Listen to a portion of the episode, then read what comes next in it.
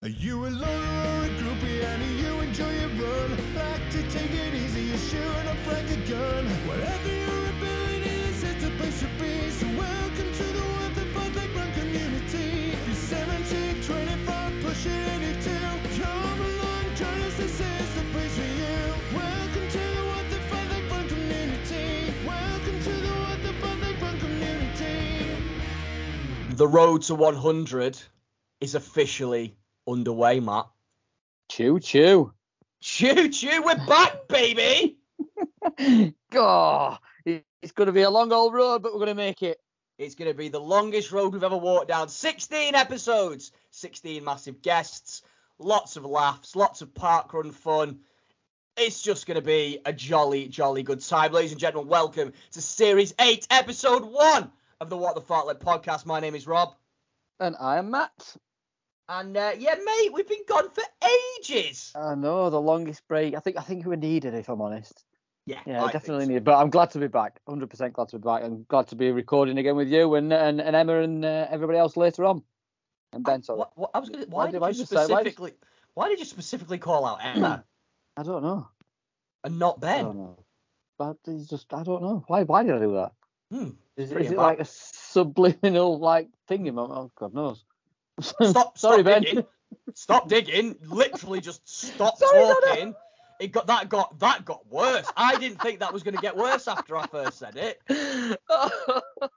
I'm just hiding under the under the bed now. That will not save you from this audio only podcast. Uh, let's move on uh, swiftly. Um, one thing, Matt, that you might not have noticed: Yes, there was no advert at the start of the show. there wasn't. Yeah, nobody likes us anymore. Or Well, we, we've we've advertised, we've supported a lot of our local running companies. We've done that. I feel like we've we've fulfilled that one in Series Seven. Got some nice discount codes for the listeners, and um, so uh, we, we thought maybe we wouldn't do it this series with the local running companies. We might. Yeah. We'll, we'll do a little bit throughout the episodes. Of course, we love to support our local community and our, our local uh, companies that are part of part of that running community. But um, we thought maybe we'd look a little bit wider. I don't know if you what you think because we don't we're, we're people, aren't we? We we need everyday house household items, not hmm. just running gear. right, Yeah. So me and hmm. Statman John, right. we had a, hmm. we had a meeting. Oh, I did send you. I, oh, I I sent you an invite. I sent you an invite. You just didn't show up. Oh. It didn't. It didn't. I didn't arrive. Jack the Crow was meant to head on over and uh, and give you it in person with his in his little beak. No, Didn't- no, no. sign, no, nothing. I wonder. I wonder if foul play was afoot. What do, what do you mean?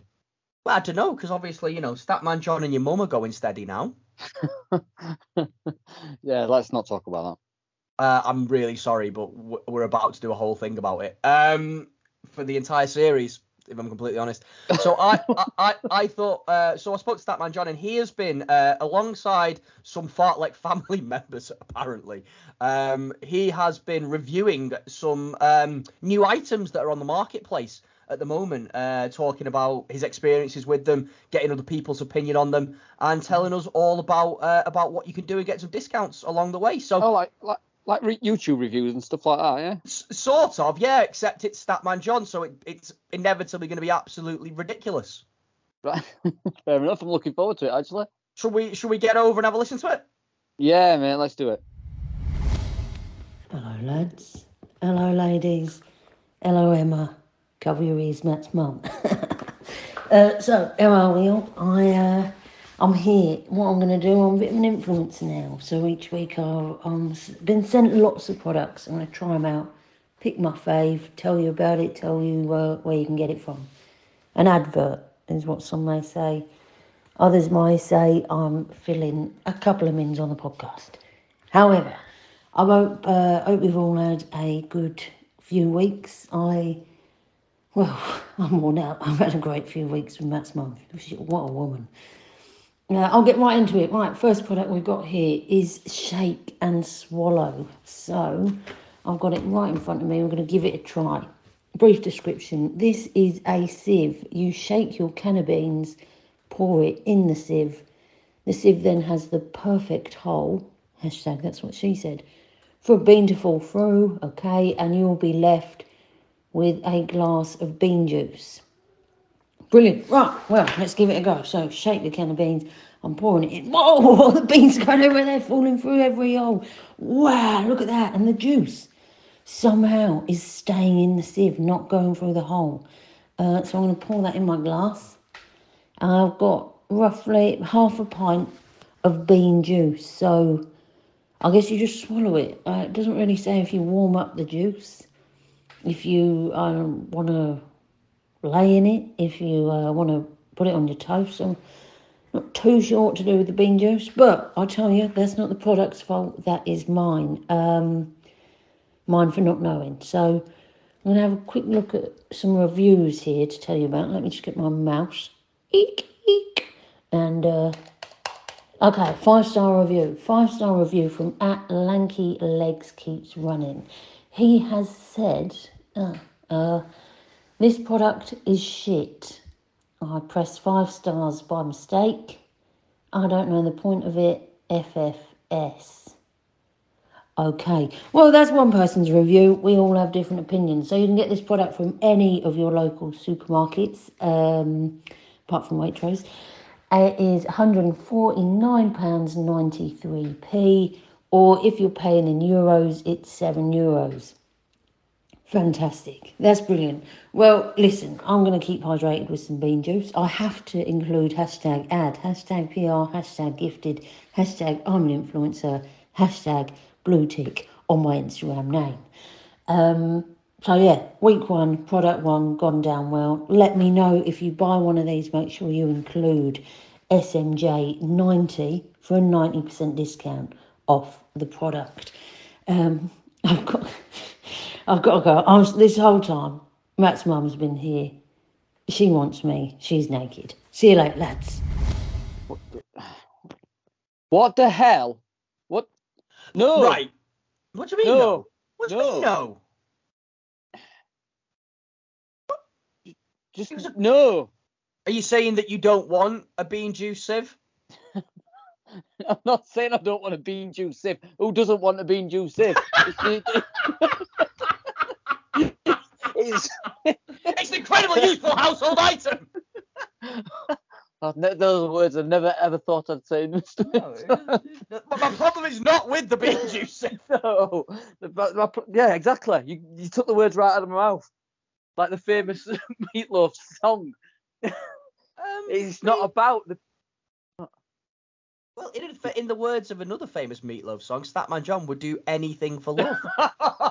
no, no, no. We're moving on. We're not doing that ever again.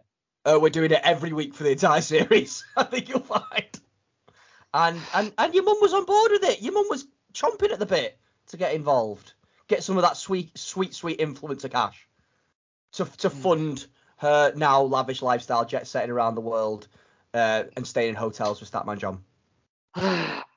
Shall we tell people what's going on? What, what's happening this week, or what? Or I mean- carry on talking about Statman John. I mean, you can do because we're about seven, eight minutes into this episode, and it's really gone badly for you on a lot of fronts. So maybe try and turn it around.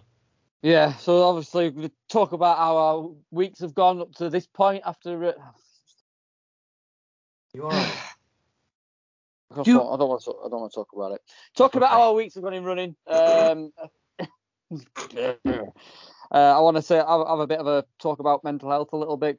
Yep. Suffered a little bit during the during the uh, time off. Um, a lovely chat with the awesome Neil Marshall, uh, Fartlek family favourite, uh, original uh, Fartlek family member from the start. Joined us for, for the um, the quizzes and all that sort of good stuff when we first came up with this concept. So yeah, Neil Marshall, can't wait to have that chat, hear that chat with him. Uh, and then Ben and Emma are coming on for the park run update uh, and a little bit of chat about the uh, the Fartlek Family Weekender, uh, which I'm looking forward to as well. And then let's not forget some ooh thank yous. Mm, some ooh, thank yous. Yes, we, we're not. We, we've decided this this series to not go ahead with the uh, with the with the roll calls uh, and just go straight into the thank yous. Uh, yeah, that, that might come back in the future, but we'll we'll see what happens with it. And whilst we're not doing official roll calls, probably need to start this off by big, giving a big shout out to Series 7 guest. Um, Ed Roberts is right Mm. at the end of an incredible 100 mile challenge. I think he's on about 85 miles when we last checked in with him. We recorded on the Sunday night. I really hope that something doesn't go wrong in the last 15 miles, Ed. Um, but even if it does, even if it does, um, what a superstar. 10 mile loops Yeah. all day, blisters all over his feet. The wonderful Rosie on a bike alongside him. What a dream team they are. Raising great Yeah. money for charity. Big, big shout out to you, Ed. Well done. Yeah, yeah, agreed. Yeah, it's, it's, it's absolutely smashing it. to get that far is, is great in itself, to be honest with you. Hey, Matt, Yeah, before we get into how's your week, yeah. can it's the road to 100, of course. Mm-hmm. And the point of the road to 100 is that we bring back some of the favourite moments of the Fartlek family, of the Fartlek, what the Fartlek podcast, of, of of all the things that we've achieved over the last 85 weeks, over the last nearly two years. hmm So with that in mind, I'm going to throw it back to the old school. Right. I've got a Wildy story for you. Oh, we did what? Ooh. Really? Yeah, it's an anonymous Wildy story. Is, is it the one that we're in putting group earlier? No, no, that was Jamie. You know it was Oh. Jamie. Everyone saw it was Jamie. Yeah, but I, I Why would why would it be anonymous? I don't know. I just don't know if you're being anonymous for the podcast listeners and not the what Fartlek family. I don't know. You're ruining this. Go on. So it's an anonymous member of the Fartlek family, and I'm going to read Hmm. it for you. Okay, you ready? Right. Yes. Right.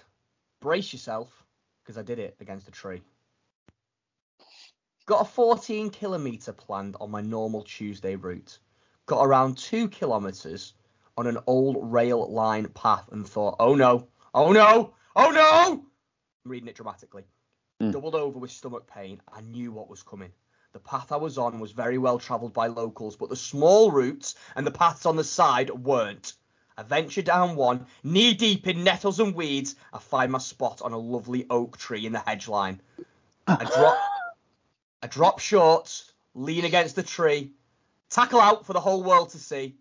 What can only be described as a coma under the pressure of fireman's hose hits the floor. Relief. As I'm taking a second to compose and thinking either socks or underwear, I hear a rustle to my right. Shit, is it a dog? A fox? Neither! Before I could blink, a gentleman running with a massive visor and hydration vest on comes bundling up. As I clock myself half naked in his mirrored glasses, I sense his shock. Thinking, here we go, what shall I do? The man stops, looks dead at me, taking his pack off, pulls out a small ziplocked bag of tissue.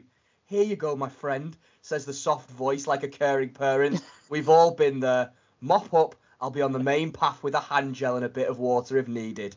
I thank the gent, trying to hide my embarrassment. After mopping up, I emerge back on the main path.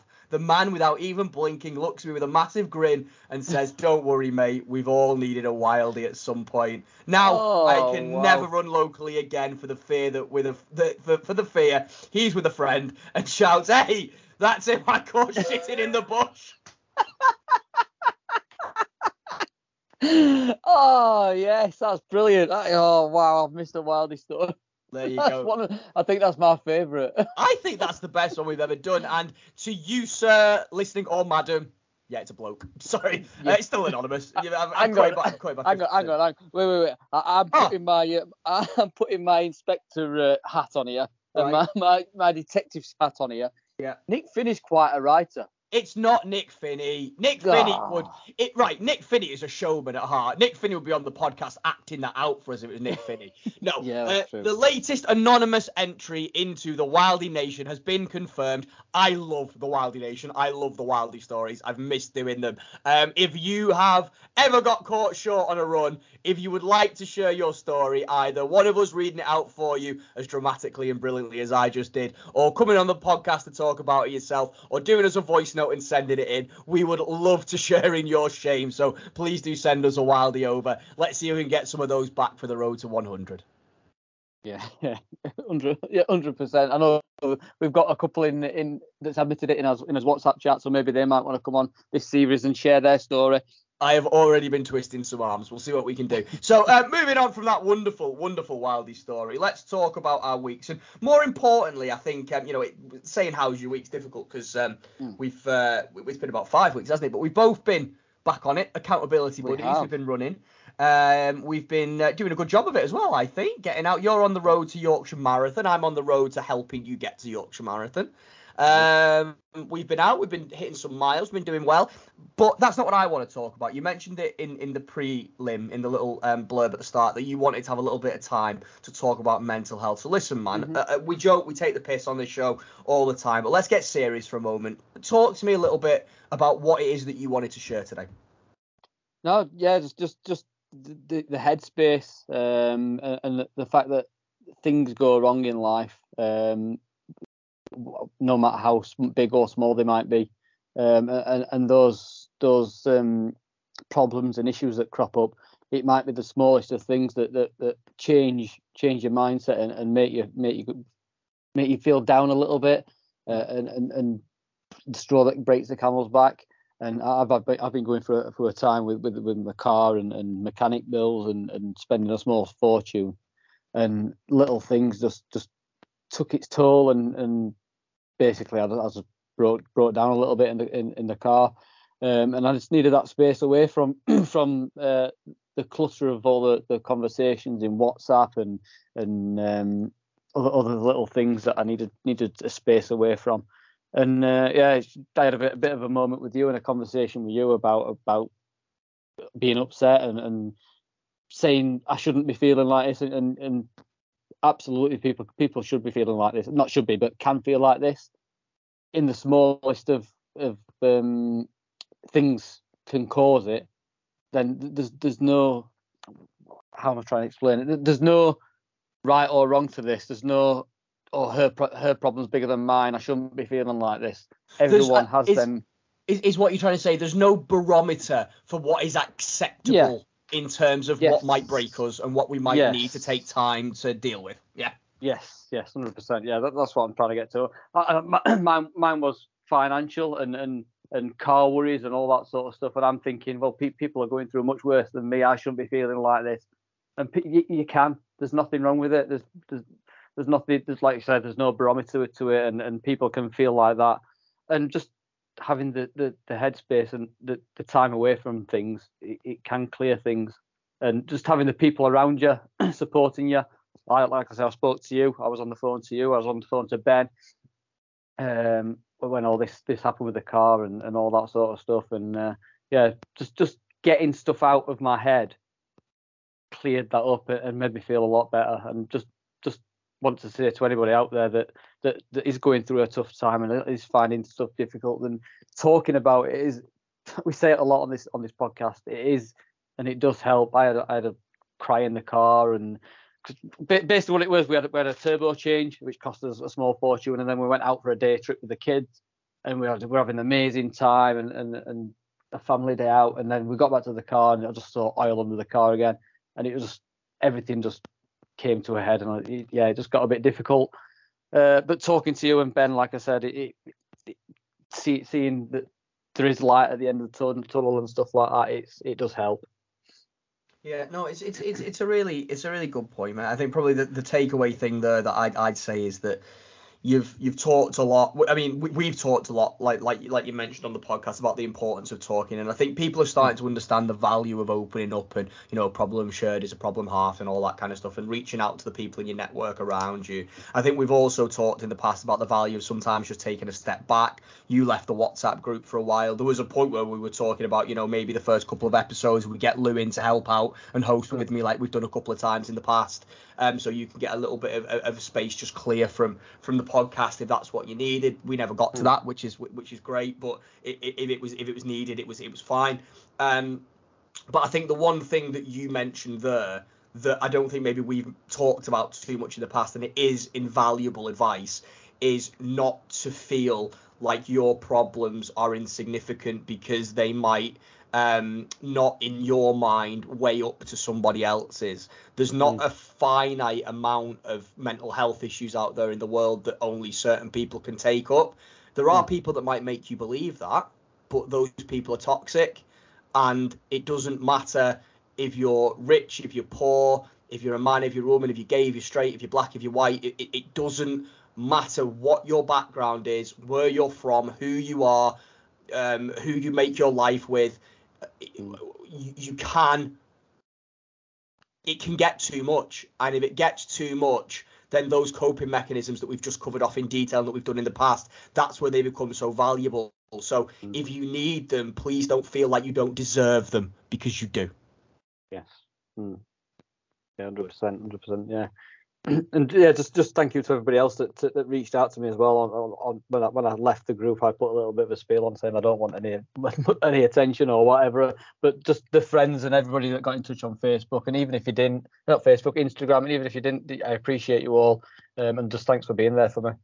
Yeah, no, no, mate, absolutely. And we are just like we're there for everybody in our Fartlek family. And it probably leads nicely into the chat that we're going to uh, get onto with Neil Marshall because he is a Fartlek family OG. And we do talk in, in great detail about about the community and, and how, how much it's meant to him and how much it's meant to us and, and, and how the you know the reasons why we're continuing to build. And, and this is exactly it. You know, we set out with a mission statement. Um, uh, I was reading uh, the community starter, Jess Robson's new project um, that talked about you know what is the purpose of your community? And our purpose was always to combat loneliness. That was our mission statement combat loneliness create a safe space for people to interact and find a common cause and maybe help some people build some friendships. And that's what we're going to keep doing whether we do it well or we don't do it well that, that that that that's for people to decide. And we'll keep trying and we'll keep working we'll keep adapting and evolving. But um, stories like yours matt and you're not the only one but if we can help out in any way with stuff like that then that makes it all worth it for me. So we'll get to neil in a moment but one thing i do just want to mention can I just have a moment of silence and, and, and reflection for me? You said small so many times when you were explaining that then, and I didn't once make fun of your height. Do you know how much I had to bite my tongue? That is that is that is my love I birthed you that I didn't jump in, and I, fe- I feel like you were doing it on purpose. You just kept saying small, small, small, and I was like, um, no, d- just calm down, Rob. Let him say his piece. Make fun of him later. and that's why I love you, mate. Cheers for that. uh, right. I do want to just finish up, just just saying to the one person, you know who you are. I won't dive into it. Thank you very much, and it, it will be it will be passed on. The uh, the gesture will be uh, will be forwarded as well. Yeah, I'll, I will pass it, pay it forward. Oh, mate. There's some good Hmm. people in the world, some good eggs in the world. There is. Um, uh, and, and with that, I, I think we should. We've got a packed show. Um, we'll, we'll not go any deeper. Um, we've got plenty of time. We've got 16 episodes for me and you to have a bit of banter and a bit of arguing and a bit of back and forth. So we'll get to that later in the road for 100. But let's. Uh, we've got a long packed episode coming up. So should we get over and have a chat with the Fartlek family OG, Lieutenant Marshall himself? Should we go and chat to Neil? Yeah, let's get on with it. A brand new series of main events is upon us. 14 weeks of wonderful guests telling us wonderful stories about their wonderful running journeys. And today we kick off with a bang. Now, my proudest chats, I always say when we get to showcase the stories of our Fartlek family originals, the members of our awesome little community. And joining me today is a true OG with us since the start and a huge part of what we do. He's an accomplished runner in his own right, multi-time marathon and ultra finisher with a taste for a challenge and a charity fundraiser. His honesty and transparency make his story even more relatable and as is always the case when we get together though it will take every fiber of my self-restraint to not spend the next 30 minutes shouting at him, PJ, I'm blind man. Let's get into it. Joining me in welcoming the lieutenant himself, Mr. Neil Marshall. Neil, how are we doing, my brother? I am good, mate. Yes, I will try and um, speak in a in an accent that most people can understand for, for most of the duration of it. But I'm good, mate. How are you? I'm good. I was going to say we can't even do subtitles because it's audio only, but we'll we'll try and translate for you. All right. Um, how are you? How's how's your week been going? You are you've got Great North Run in your crosshairs, haven't you? How's how, how's the prep for that going? I have, yeah. So I'm I'm off work this week and for the next fortnight. So it kind of goes this time of year. You go full, like you say, Great North Run mode, and everything you do just becomes a, about a kind of towards that, I suppose. So just getting the last couple of weeks in now, and then we'll go into some kind of taper for the last week if you do that for halves. I don't know, but feel like you had to stop yourself from saying you just go balls deep then. Um, but you Yeah, know, well, yeah, yeah. I don't, don't want you, I mean, you've probably already got an explicit explicit sign put on for this episode. Uh, Oh, I've come on, yeah. but it'll probably be on by the end of this. But yeah, definitely, it's you know, you kind of just drop everything else and just go right. Next next two weeks is just all about running and nothing Yeah. else, and try and fit life in around it. Absolutely. And I know that Great North Run is a really important thing to you and a big part of your running journey. We'll get to that as we go. Listen, man, loads to get to. I want to talk about your running journey. I want to talk about the big plans you've got for the future, your big achievements. I want to talk about your involvement in the online running community. I want to talk about the Fartlek family. Uh, we're going to kick this series off with a bang, and you're absolutely the best person to do it with. So thank you so much for joining me. But let's start where we start all these chats. Tell me, man, it, for those who don't know, how did your running journey start? How did you get into it? Uh, well, I would love to tell you that it was. Uh, I would love to go back through this kind of sport and career in my youth and stuff like that, but it was quite the opposite. Um, wasn't really uh, would kind of play football with my mates. Never done any kind of competitive sports when I was younger or anything like that. Um, was more into kind of music, I suppose, and the the kind of arty stuff. And then I used to kind of yo-yo up and down in weight, kind of through my late teens, early twenties, stuff like that. i unfortunately, I'm not blessed with a kind of metabolism that's great in terms of if you want to live a lifestyle of going out drinking every weekend and eating Yep. whatever you want, um, can kind of go out and have a Saturday and a Sunday night out and seem to put on a stone when you do it. so um, done what everybody else does, I suppose. Would kind of join gyms through my late teens. Would go, wouldn't looking at it now, wouldn't really do anything. Um, would kind of go for an hour and say that, well, I can't understand why I'm not losing weight because I do go to the gym. Mhm. But wa- wasn't really taking part in kind of much of the, wouldn't have a structure or routine. And then um, probably 2009, I decided, so like very end of my 20s, um, decided to join a gym on a kind of bank holiday in August where they had like a, an offer on for the rest of the year. And I thought, well, if I can lose a stone, I think I was around about 16 stone at the time, something like that. I thought if I could lose a stone before Christmas, then I'll be happy with that. So I Mhm. kind of used to go and just hit the cross trainer every time I went, do an hour on that, do a bit on the treadmill, do a bit on uh, the bike, stuff like that. No weight. And I lost a stone in a month. So I thought, all right, might need to restructure that. Um, but I had quite a busy job at the time, so I used to go kind of last hour of it, um, every other night, maybe. Mhm. And few months after that, kind of going into 2010, I'd got a different job and I was traveling quite far for work every day. So by the time I got home, didn't really have time to fit in the gym by the time I'd had something to eat. So one, I think it was like an Easter weekend. Uh, my wife had been out the night before, left her car about four miles away at the hotel that they'd had this night out, and it was Good Friday. And I thought, oh well, I'll get up and I'll just run the four miles because I do about whatever that would be on the cross trainer. I can Mhm. do that. I'll run four miles.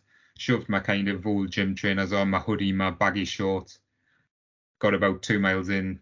Thought that my heart was going to come through my chest. uh, could barely breathe. Thought this is awful. Who would do this as a pastime? Come out running. Um, walked, walked, kind of jogged the rest of the way, but probably walked the rest of the way. Got in the car, came home, and thought, no, nah, maybe just stick to the gym. But I remember someone telling us at work who was into running, saying, well, the kind of second one's the hardest. You've got to go back out, and you'll you will start enjoying it if you kind of stick to it. So it kind of just fit in around my job. Really, I was uh, less time to go at the gym, and I used to really just go out early in the morning. Uh, would set my alarm early. I had young kids at the time, so would set my alarm early, go out, get it done before kind of everybody else was up, and then it just, I suppose, with everybody else, it just kind of took over. A couple of times a week became, you know, three, four times a week. Would have this kind of route locally that I'd worked out online was about four miles. Um, and I used to go kind of out the door near my kitchen in my house, so I would check the time on the, the oven timer before I went out. Would do this four mile route, come back in and see what the time was when I came back in, just Pre, uh, pre Garmin using Yeah, using yeah, pre-Garmin, the, yeah. the, the, the biggest Garmin in the world, your oven. Yeah. But I like it. It's good. It's, it's innovative. in. It meant Yeah. that you went, you never stopped before you got back into the street. You just went straight until the very kind of minute that you came through the door. So yeah, I just got into it, kind of doing it that way. Never really thought of it anything other than a, a way to kind of keep the weight off, I suppose, and um, just like a it, it, it, it slowly became something that I enjoyed doing for me because I had quite a stressful job and young children and things like that. It was it was the only real time that I had to myself. So it was a time to kind of put music on. Any albums that came out recently of kind of bands that I liked was it was good to kind of shove that on and just go out for however long it took us. And I remember at the time just thinking, right, I, I knew nothing about running, so I knew nothing about kind of what distances you should be doing, what was good, anything like that. And I was just used to, I, I don't know how I got it. I think I started kind of subscribing to Runner's World. And I thought if I could get 10 minute miles, that was in my head. It was like, if I do 10 minute miles, that's that's kind of all I ever want to do. If I can do that, that's good for where I'm at. And uh, my brother got into it about the same time. He lives down south. So we used to kind of talk quite a bit about it and say, oh, what you done today? And it did become a little bit competitive. So it kind of kind of it was like, well, what have you run today? Well, I've run five. All right, well, I'll run five tomorrow then. And you know, it was that that kind of stuff. Um, and then it really just built up after that. I didn't it when I first started, I didn't have any kind of thoughts of doing any races or stuff like that. I only really knew about one, like you say, the Great North Run is kind of it's a rite of passage up here. Yeah. So you know. I mean, I mean, I mean, sorry, sorry to jump in because it is, it, it is interesting that um, you know, you're not alone. I think in in people who. Because we've got this this running community, haven't we? And, and everyone loves the race environment and the camaraderie. But there is a, a whole other section of runners who just do it for them, like you said. And it is just about getting out. It's fitness. You might be on the treadmill. You might be doing it, maybe training for a team sport. What what was it then that made you flip? So what took you from being a I'm doing it for me, I'm doing it for my headspace, I'm doing it for my health to I want to start doing these races. I want to be around people. I want to be in the buzz of it. Was it all around that linchpin of the Great North Run? Originally it was, yeah. So I'd entered it for so I kind of got into running 2010 and then I'd entered it for the, the following year, so 2011. and my brother had entered it as well. And we both done it for um went out for charity. So he got a place through uh British Heart Foundation, I got a place through Motor Neurons. And probably so that obviously that takes place in September. So I got an email not long after I kind of um entered it from Great Run about uh the Great North 10K that they do up here. Yeah. Which is usually held in July. Yep. Kind of outside Gateshead Stadium and you're finishing Gateshead Stadium. Now at the time I didn't know what a 10k was, so I knew kind of roughly what a half marathon was in terms of mileage. Had never really worked in kilometers, so kind of got this email saying, "Would you, you know, as a participant in the Great North Run, would you like to also take part in this?" So I thought, oh well, it, you know, it'll be a good kind of base to see where I am. And I thought it would kind of be just a few people gathering on a Sunday and kind of outside the stadium and you know, you kind of go do the run. Had I'd worked out at that point it was 6.2 miles or whatever. So I thought, oh, that's all right. I was up to maybe he's running eights or nines or something at the time. Yep. And um, when I got there, it was like the biggest culture shock I've ever seen because it's so kind of I got there really early because I'm, I'm quite like if if I've got a list of instructions, I'll follow the instructions. So you know when it says a kind of event opens at eight o'clock in the morning, so I was like, oh, you've got to be there for eight o'clock in the morning. Got there, there was no one there. um, you know, kind of thinking, am I in the right place? You're walking down the start. And there's the as the people started to gather, I always remember it was kind of raining at the start, but it was it was due to get out nice later on. So everyone's kind of there with these bin bags over them and stuff like that to kind of protect themselves finding all this shelter. And I, I was just like the novice there in kind of my normal running stuff, just kind of getting soaked wet through. But it, it was it was just strange because I'd, I'd never really thought that there was going to be a crowd of people there or anything like that. So when you hear people cheering you on and you've got your name on your front of you and they're, they're just random strangers cheering your name and stuff like that, it was kind of like, this is strange, but I, I kind of like it. Yeah. Um, so that kind of went on to the Great North Run. And then I suppose what flipped in terms of uh, pushing us on to maybe do it a little bit more was um, probably that competitiveness with my brother. Yeah. So the the obviously you get your results through by text. So when we'd both finished the Great North Run for the first time, which was obviously that was kind of the experience I'd had at the the 10k was then amplified even more for the Great North Run. Everybody will have seen it when you're going across the bridges and stuff like that. So I was running with headphones in with my music on, but I kept turning them off for the, the different parts where the crowd was building up. And it was just like bizarre. It was you know the just the wall of noise as you go over the Tyne Bridge and the red arrows come over and all that kind of stuff. So when we got the results, so me and my brother, the only goal we had was to finish under two hours. That was it. It was like if we finish under two hours, then we've kind of done with job type thing. Yep. So I had finished and got my time through, and it was one. Sorry, it was two hours and thirty-two seconds. Oh. They're So- the painful ones, though, aren't they? But Yeah. they can send, send you one of two ways, can't they? It's either, oh, I'm so pissed off, or I'm getting that next time. Yeah, well, so in my mind, I'm like, if it had been 159.59, I would have been happy with it. But Yeah. 32, and I'm not happy with it. It doesn't really make sense, does it, when you think No, about it? It doesn't, and it's ridiculous. But then obviously my brother got his time through, and it was, I think he finished in 155. Oh, what a bastard. So bastard. it's kind of like, yeah. So it was like, right, there's next next next year's time is 155. so everybody used to say, "Oh, you're trying to beat two hours and 32." I'd say, "No, I'm trying to beat one hour 55." uh, my brother's never run it since, so you know, uh, I think he, so, to, to take that. yeah. So it's um, so yeah, so I think the following year I finished like 148, something like that. So I was that I'd I'd won that, and I was happy with that Mm-hmm. that that little personal competition. But it was strange because it you, you know you as you're building up to things like the halves, you you try and like I, I was trying to take in so much information from maybe these other people who've done it. And every and this is the bit I don't understand about halves as well, because everybody will always say, or someone had said it was at the time, oh you only want to run 10 miles in training, so just Mhm. get up to 10 miles and then you'll get through the rest of it. And kind of knowing what I know now, I think, well, no, why don't you go to 15, 16? Because then 13 doesn't seem so bad. So I'd kind of, I, I followed this training that someone had told us, and but then I realized when I got to mile 11, it was just like the worst thing I've ever done in my life. So, you know, my legs were going round, but I don't know how they were going round. Yeah. That, Uh, that that last 5k of a half, if you've not, if your body's not ready for it, is just a nightmare. I'd, I'd compare it even to, to when you hit the 20 mile wall in a marathon.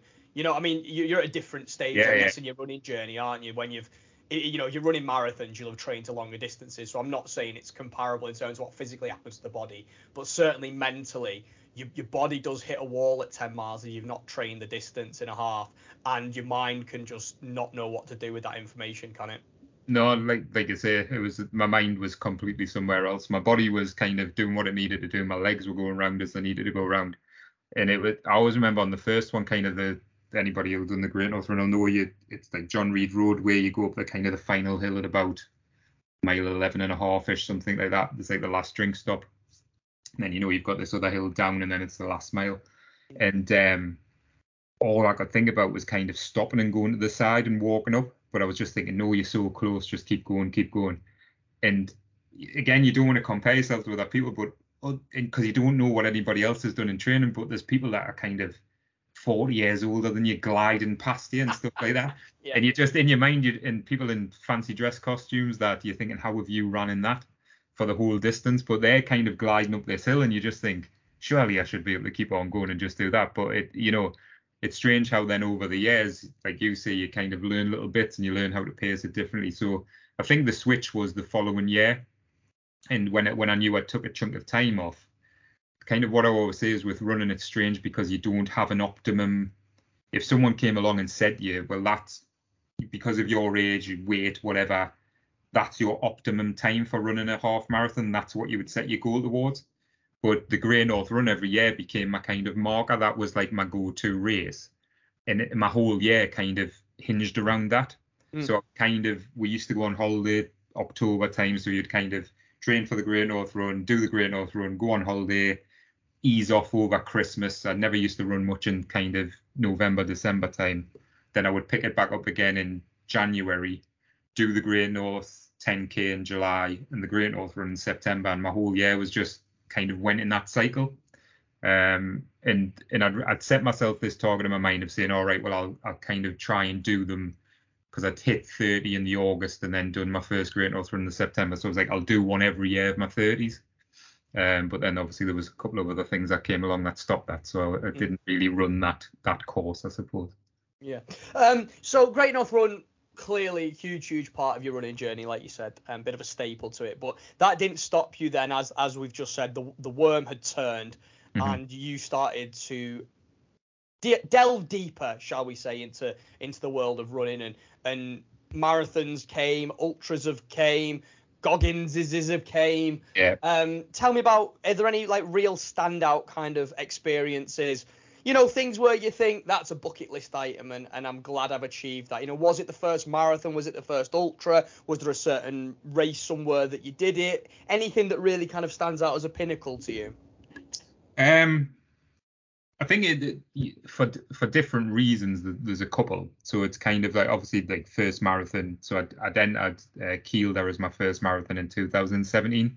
So I've done kind of probably what everybody's done. I think I've been entering the London Marathon since about 2014 Mm-hmm. and never got in. Um, so I, for some reason, I was just entering London every year, but not really looking at other marathons because I was thinking, well, I want that to be my first. And then it got to about 2017. I thought, well, actually, no, I'll, you know, I should really just do another one and, and kind of see whether I can do it. So I then had Kielder, which is again up north at, around the reservoir, seen as or kind of marketed as Britain's most beautiful marathon because of the scenery.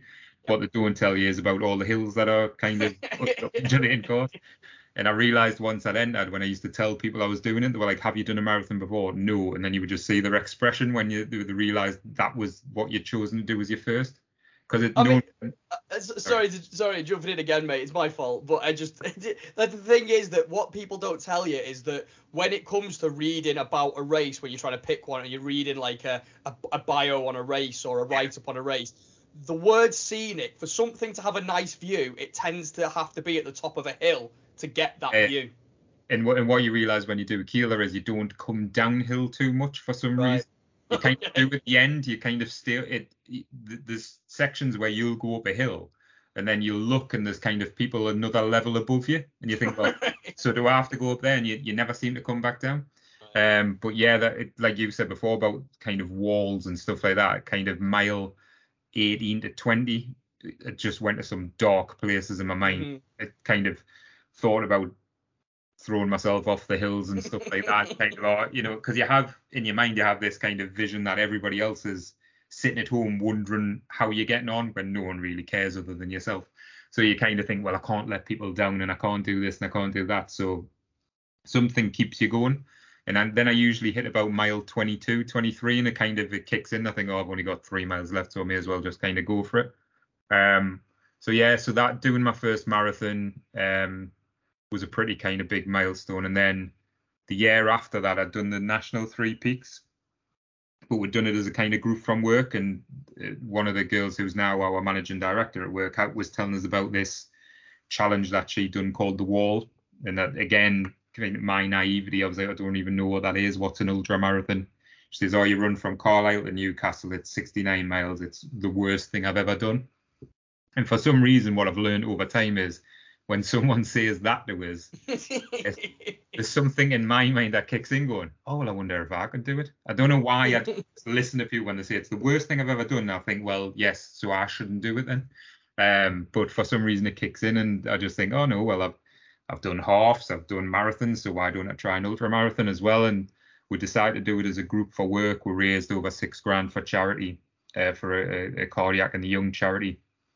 And it was kind of the greatest thing I've ever done when I'd finished, but during probably one of the worst things I've ever done. And you, you go through such a range of emotions.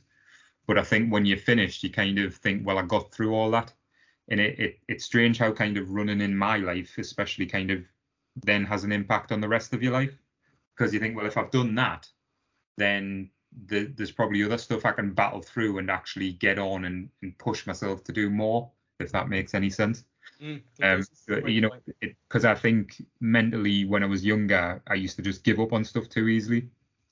I, I would have went probably if I'd have been mentally stronger, I probably would have had a different career path and things like that. But running something that over the last kind of 12 years or whatever it is has has really been there to help us as a, a barometer for my own mental health and, and and to push on and think well actually no I've done that I've you know I've got up on them early mornings I've I've been to those dark places during the ultras and the marathons but I've still finished so it kind of does give you a, a different perspective on life I suppose Yeah, absolutely. It, it- it's another another way of looking at things. I think sometimes people talk about coping mechanisms from a running perspective, and, and it's more about a release or a a distraction or a head clearing space. And I know that for you it's all those things as well, but I do like I do like that angle of almost thinking to yourself, well, it also proves to me the things that I can achieve and and that maybe if I do push a little bit further and I try a little bit harder, then I'm going to come out better the other side of it, which I absolutely love. Now, now listen, we, we've we've been talking for for 20 odd minutes already, and I don't want to get to the end of this conversation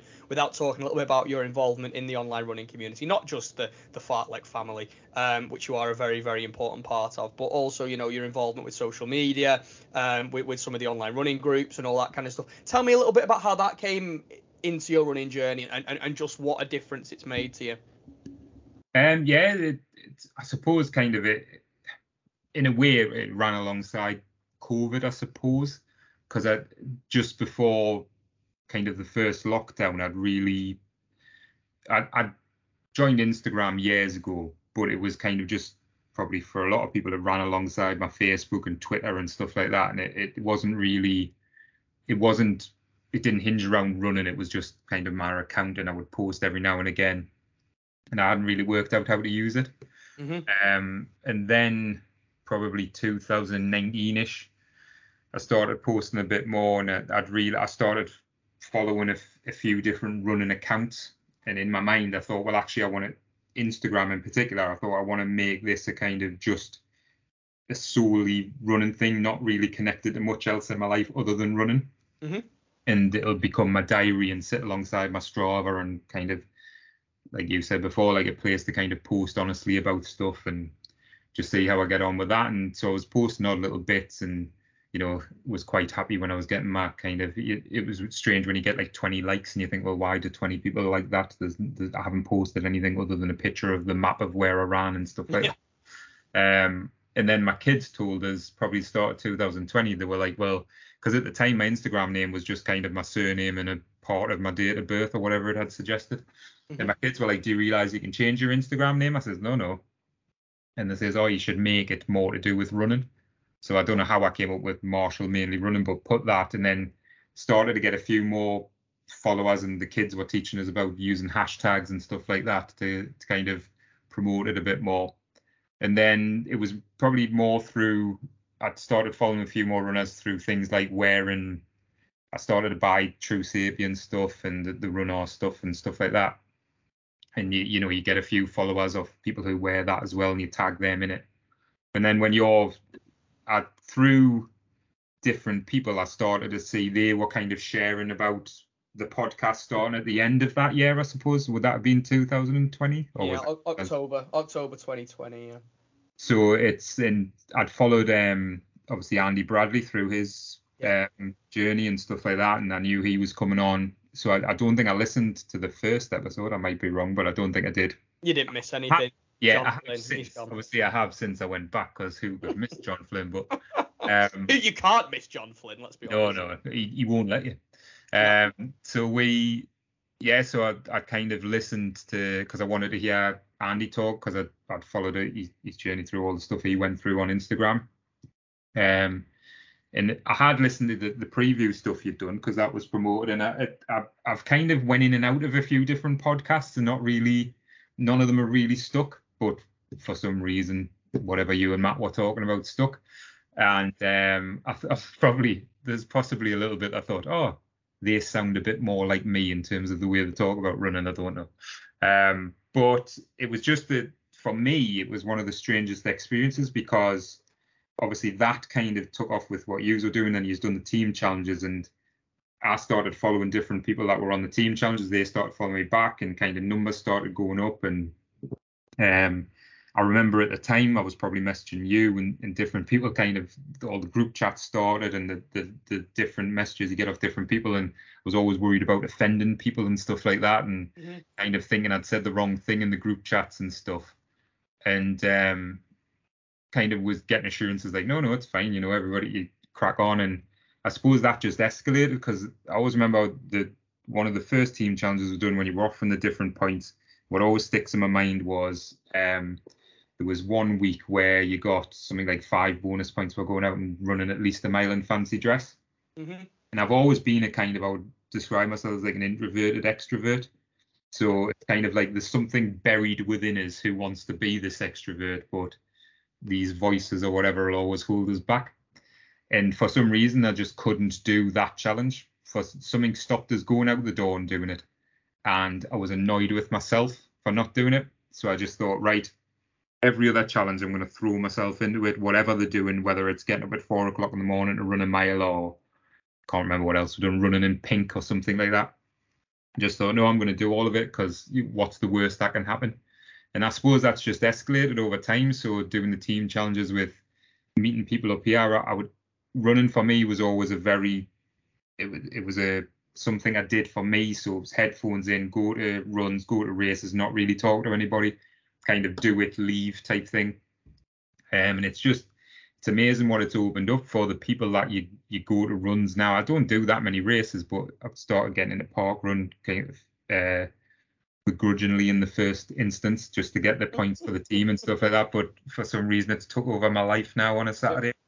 Um, but yeah, it's it, it it's the different side of it. It's the you know, it's going to park run and getting there half an hour early and chatting to people who you've kind of recognized off Instagram and stuff like that, and having people come up to you and saying like, oh, do you, you know, I, I follow you on this and talking to you about stuff, and it it still feels quite surreal to us. But mm. it's um, you know, in terms of what I do for the running and fundraising for motor neurons and stuff like that, it's it's it's been a huge thing. I, I used to average about 500 pound every time I'd done the Great North Run, something like that. Last year, my, I targeted myself because I was doing the Great North Run. I was doing an ultra. I said, well, I'll try and raise a thousand pound in the year. Mm-hmm. Like you say, I, I decided to put something on Instagram saying, okay, which because it was the second lockdown, I was like, which one should I do? Should I do kind of something like seven halves in seven days, or should I do the four by four by 48? Mm-hmm. That got the most votes. I think there was about 20 votes, and something like 13 people said the four by four by 38, uh, 48. And by the time I'd finished that, I'd hit over a thousand pound, which was my target for the end. That was like what start of April. Yeah. Getting messages of people at four o'clock in the morning who you've never met before but you know through this podcast and the, the online community and they send you messages saying just kind of lying in bed thinking about you and I know you'll be going out and doing the next half hour and I know you'll smash it type thing and it it's so humbling for me because I don't expect anything back from it. I don't you know I don't have a target in mind of followers I want and likes I want and all that kind of stuff. I just put my stuff out there. Like I say, it's kind of more like an online diary. Bit daft on there sometimes, kind of doing countdown to races and stuff like that. But what I get back from it is it, it's like-minded people. So it's people who think like you, and it's people who understand kind of what you're going through. Like you say that a lot of people do running for the same reasons, for the headspace, for the mental health side, for the trying to lose weight, whatever it'll be. But you you have a lot in common, and it, it it's just so good to kind of that's like I say that's kind of expanded into setting meetups up for things like the Rasselbock event in January. Yeah. Um, one thing I did want to say, I don't want this to sound like a, you know a, an advert for, for what the Fartlek, yeah. because it's certainly not just about us, but, but communities in general, whether that's someone like Run Spy, Run Talk Run, there's lots of group. Uh, we are fearless. There's uh, badass mother runners. There's loads of great communities out there that, like you said, do bring like-minded people together. But one thing I wanted to, we've got to start thinking about kind of wrapping up soon, mate, because we could speak yeah. all night. But one thing, I, am going to just tell a little story, and I, I don't know if you remember this, but you talk about being introverted extrovert, and it can feel quite overwhelming, can't it, for um, to, to throw yourself into a community and throw yourself into something new. And when I say that Neil is an is an OG, is an original in our community, um, I'm not exaggerating, and I'll tell you a story, and I don't know if you'll know that I remember this or if you even remember it, but at the end of our first series, we had these grand plans that we were going to do a like a rap party, mm-hmm. and it was going to be we get all the people who've been listening and engaging and saying they enjoyed it. We're still in lockdown. We do a virtual quiz. Um, we do a little bit of a banter. We'd have some jokes, and it'd be like that would be that would be the first step in building our community and I remember it failed, well, it flopped miserably in terms of engagement. We got some of our ex guests came on, the the six, seven of us that were on the team, and Neil Marshall.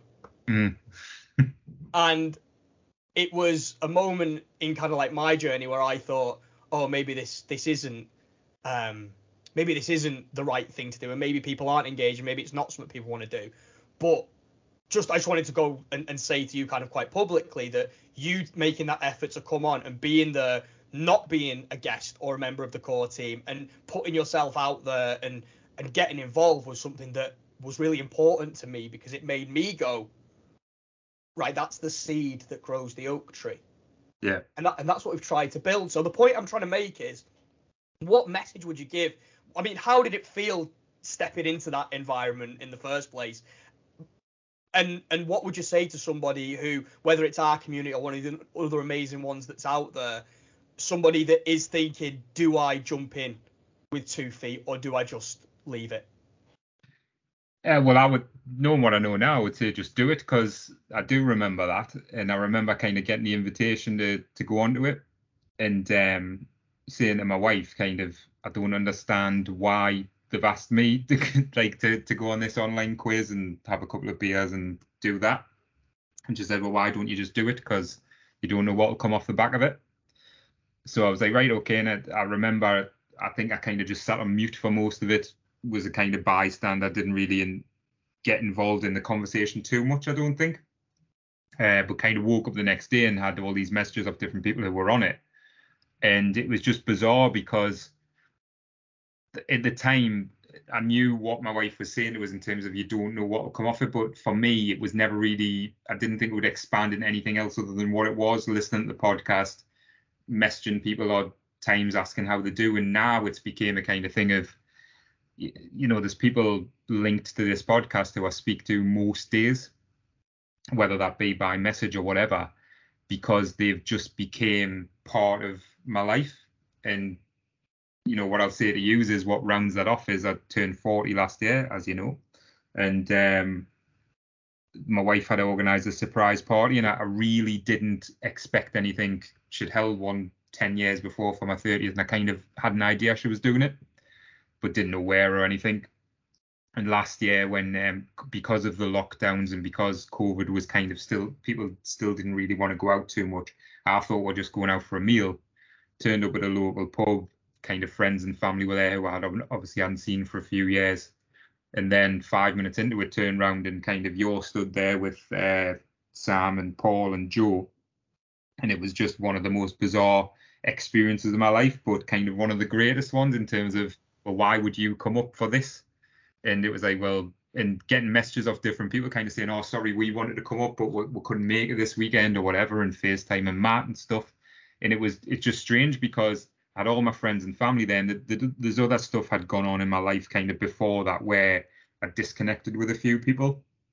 And when that kind of sat alongside going into lockdown, and, and I knew myself because of where I've been mentally in the past, I thought this could be really bad for us. So running and everything and the podcast has kind of helped us have a structure to my week and kind of keep on going. And I ran the most miles that ever ran because it was the only thing other than work that I kind of had to do, I suppose.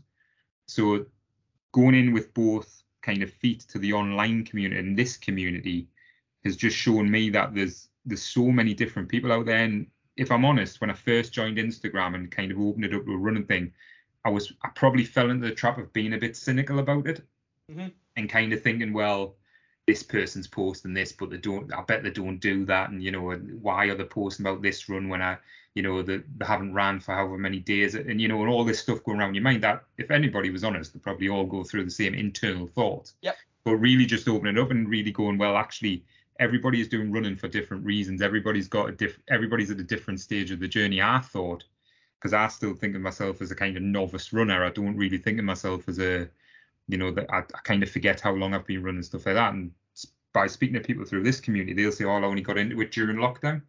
But I think I think of everybody in this group as kind of a more experienced runner than me, if that makes sense. Yeah. So like, I can't understand it when they're saying, "Oh, they're at the part of the journey I was at ten years ago" and stuff like that. So it, it it's quite good to then. I don't try and coach people. I would never try and coach people, but it's quite good to be when you hear them kind of say, "Oh, well, I don't think I'd ever be able to run a half," and you go, "Well, why not?" Because I can. So if I can, anybody can. You know, they, they, and that's I don't think of myself as any better than anybody else. Um, but it's like just like like I say now, it's strange going to Manchester Marathon this year and kind of knowing that yous were going to be at different parts and seeing people at the start of the race who are shouting you over because they recognise you from kind of being connected to the podcast, if that's the way to say it. and it's just it, going to races now is a different experience. It's different Yeah. to what it used to be in the past, and it's it it kind of takes away all that anxiety and nerves and pressure that you put on yourself maybe before it, because you you, you kind of it, it's it's it's a different event. It's not just an event that I go to try and run it in a certain time and leave. It's an event that I go to. You know, I drove all the way to Manchester this year and was devastated that I had to drive home because I knew yous were going on the drink afterwards and stuff like that. And I know you were drinking during it. Um, I, did, I didn't stop. yeah, because I saw you at several points when you know I'm, I'm, in that real hitting mile 26 and really hurting, and then seeing yous at the side going, yeah, they look like they're having a good day. Um, But you know, coming and standing with you afterwards and cheering the rest of looking out for people that are connected to the podcast and the Fartlek family and stuff like that and cheering them on. It's like it's something I haven't done before. And it's now I'm I'm kind of looking at the next 12 months and thinking, well, actually there's I know there's races that people are doing that I probably won't do the race myself, but I'm trying to work out how I can get there just to support. And it, it's it's really it's really humbling, like I say, even from the fundraising perspective, where mm-hmm. people have got involved and you know, I've I've had people through this community where the the the kids are donating 20 quid of the pocket money because they've told them what I'm doing and stuff like that, and like that makes no sense in my mind. You know, it's like, well, how how did we get to this point?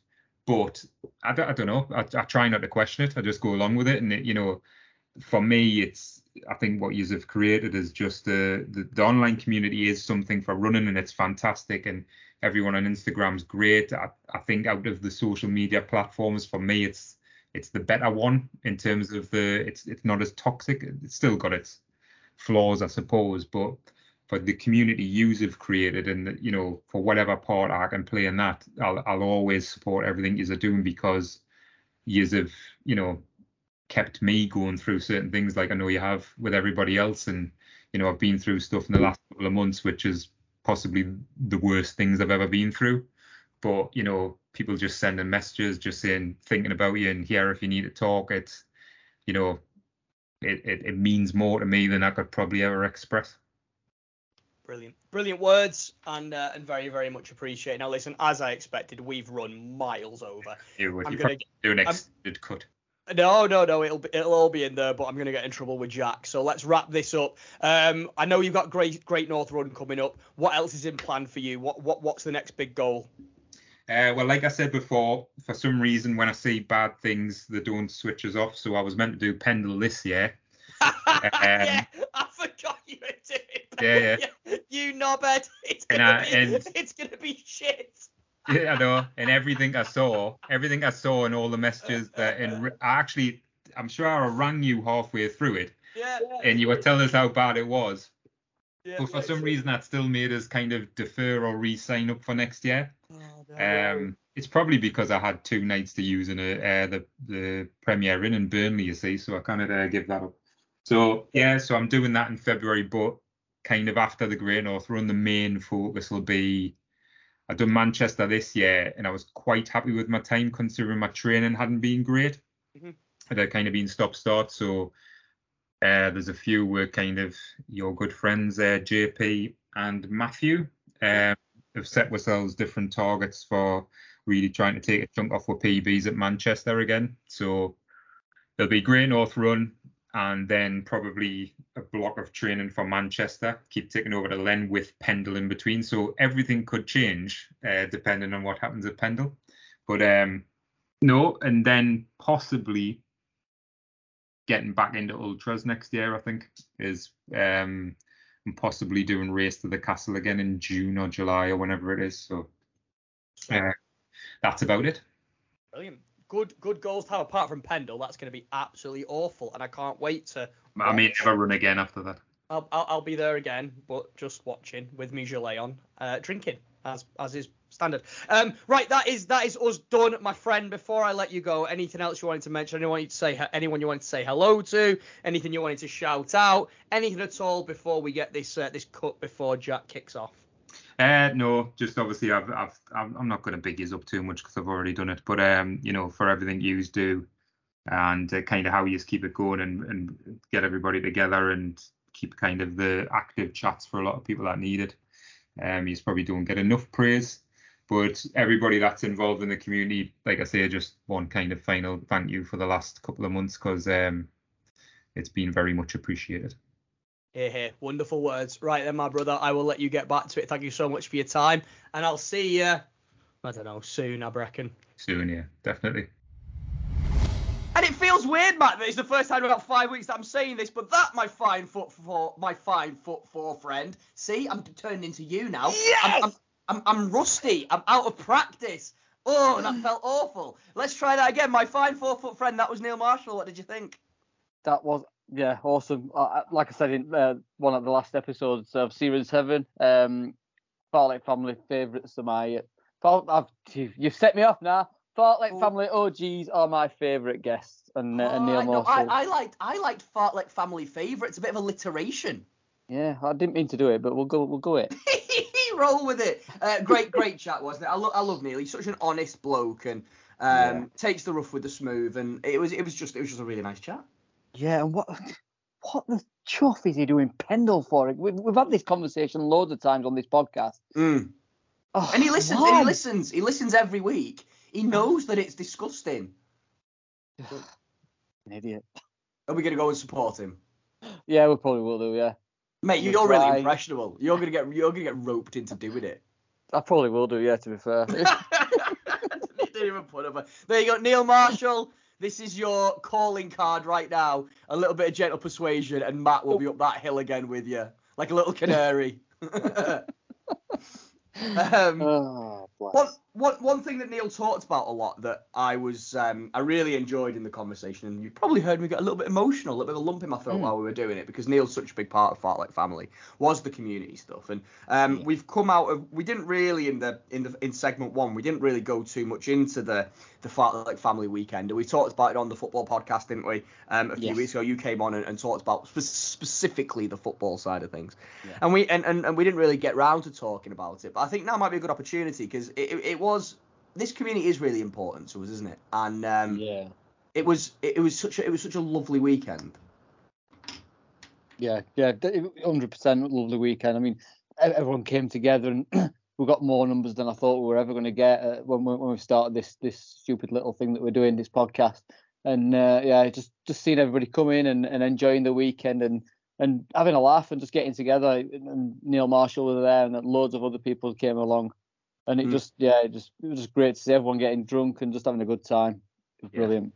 Absolutely. And one of the biggest wins I thought of, of the weekend, because again, this was one that I didn't really know how successful it would be. I know that you know we we love parkrun on this show, and, and the guests, the guests, guests, they're not guests, the team members that we're going to introduce in in just a moment absolutely embody that. But you know, we've been doing the Parkrun Cup, the Parkrun League. But again, I didn't know how many people were going to think I'm going to get out of bed on a Saturday morning and do Parkrun. But when we descended like a wave onto Hillsborough Parkrun on that on that Saturday morning for the weekend, it was absolutely absolutely awesome. And I don't think we're the best people to talk about it, Matt. So should we introduce our our awesome Parkrun power couple for the first time this series and get them involved? We'll, we'll have a little chat about the old. Uh, uh, the old Hillsborough Parkrun, and then also what they've been up to for the past five weeks. So, uh, Ben, Emma, are you there?